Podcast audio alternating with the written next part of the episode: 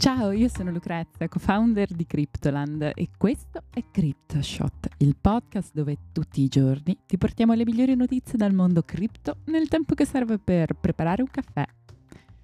Oggi è giovedì 4 maggio e iniziamo la puntata facendo un recap di quello che è successo ieri durante la riunione del FOMC negli Stati Uniti e i suoi effetti sui mercati. Poi è live il tanto atteso mainnet SUI, ma il valore del token scende del 70% subito dopo il lancio. E per finire, miners di cripto nel mirino. La Casa Bianca propone una nuova tassa. Ma prima di cominciare vi ricordo che potete ascoltare CryptoShot tutti i giorni su Spotify, Google Podcast ed Apple Podcast e se volete sostenerci e aiutarci a raggiungere nuovi ascoltatori, consigliateci a qualche amico e ricordatevi di lasciarci una recensione a 5 stelle da qualsiasi piattaforma ci stiate ascoltando. Bene, cominciamo. Si è concluso ieri l'incontro del FOMC, il comitato della Federal Reserve statunitense, che a partire dall'anno scorso ogni mese si riunisce per determinare il futuro dei tassi di interesse negli Stati Uniti. Questa volta però la Fed si trova in una posizione difficile Attualmente l'economia americana è tutt'altro che stabile, con le banche al centro dell'attenzione dopo il fallimento di diversi istituti finanziari. E poi abbiamo un possibile ritorno dell'inflazione che continua a condizionare lo scenario generale. Ecco perché la decisione di ieri della Federal Reserve era così attesa e importante. La Fed ha confermato la previsione degli esperti di un aumento di 25 punti base e così i tassi di interesse passeranno dal 5% attuale al 5,25%, in quello che è il decimo rialzo consecutivo da marzo 2022.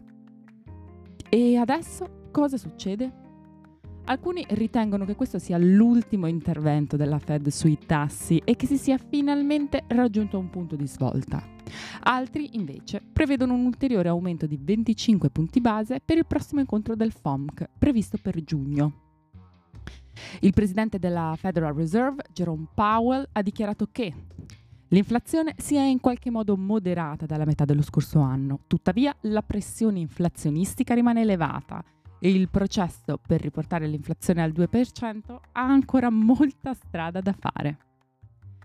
Passando ai mercati cripto, l'impatto del FOM questa volta non ha portato grandi sorprese. Giornata abbastanza tranquilla per tutto il comparto, con Bitcoin in risalita dell'1,8% nelle ultime 24 ore e che stamattina si attesta sui 29.100 dollari.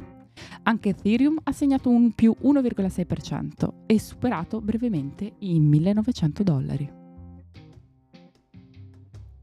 E andiamo avanti con un altro evento molto molto atteso della giornata di ieri, perché il lancio della blockchain Layer 1 SWI e del suo token nativo è arrivato. SWI vanta una valutazione di 2 miliardi di dollari e si propone come una blockchain proof of stake ad alta efficienza che permette di elaborare fino a 120.000 transazioni al secondo. Il progetto ha fatto scalpore nel mondo cripto per la reputazione della società madre di Sui, Mysten Labs, fondata dagli ex dipendenti di Meta che lavoravano all'ormai abbandonata criptovaluta Libra. Mr. Labs ha raccolto niente po' di meno che 300 milioni di dollari nel corso di un round di finanziamento nel settembre 2022, con una valutazione complessiva del progetto SWI che supera i 2 miliardi di dollari e con il sostegno di popolari venture capital come Circle, Binance Labs ed Electric Capital. Uno dei principali vantaggi di Sui è il linguaggio di programmazione Move, sviluppato in origine da Meta per risolvere i problemi di Solidity, il linguaggio utilizzato da Ethereum e dalla maggioranza dei progetti compatibili con questa chain. Con il lancio della mainnet avvenuto ieri, Sui vuole diventare un network competitivo per gli sviluppatori di smart contract, focalizzati sull'innovazione della proprietà degli asset digitali. Il token nativo, SUI, invece, riveste un ruolo di utility e governance. A seguito dell'inaugurazione della mainnet, exchange di primo piano come OKX, Bybit, Binance e KuCoin hanno aperto il trading per il nuovo asset. Il prezzo del token SUI però è velocemente crollato del 70% dopo che la mainnet è entrata in funzione. Ma vi ricordiamo anche che il suo principale concorrente, Aptos, ha avuto qualche tempo fa un debutto quasi identico. Le caratteristiche della rete SWI, come la scalabilità, l'interoperabilità e la sicurezza, la rendono una piattaforma promettente per sviluppatori e utenti. Tuttavia, come sempre, il successo del token e della rete dipenderà dal tempo e da quanto verrà adottata. Chiudiamo la puntata di oggi con cattive notizie per i miners di criptovalute negli Stati Uniti. Ieri sul sito ufficiale della Casa Bianca è apparso un articolo che annuncia che il presidente degli Stati Uniti, Joe Biden, ha proposto l'introduzione di una nuova tassa sul mining di criptovalute. La notizia ci interessa perché, essendo quello delle criptovalute un comparto relativamente nuovo, tutte le autorità di regolamentazione del mondo diciamo che si guardano a vicenda su come eh, si stanno comportando i vari paesi per regolamentare i vari settori della tecnologia Web3 e delle criptovalute. E trattandosi degli Stati Uniti è ovvio che eh, gli occhi dei regolatori del resto del mondo guardino a come si approccia e come si comporta il paese nei confronti delle criptovalute. Ma torniamo a questa tassa che eh, si chiama DAME, ossia Digital Asset Mining Energy e il suo obiettivo è quello di sensibilizzare le società cripto riguardo al loro impatto ambientale e prevede l'applicazione di un sovrapprezzo del 30% sul consumo di energia elettrica impiegata per il mining di criptovalute.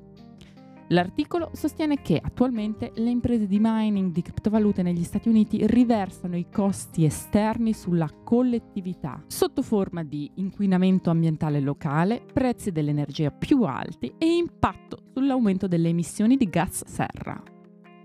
Il post continua affermando che l'attività di mining non genera benefici economici a livello locale e nazionale, poiché non ci sarebbero sufficienti prove di vantaggi per le comunità locali in termini di occupazione o opportunità economiche.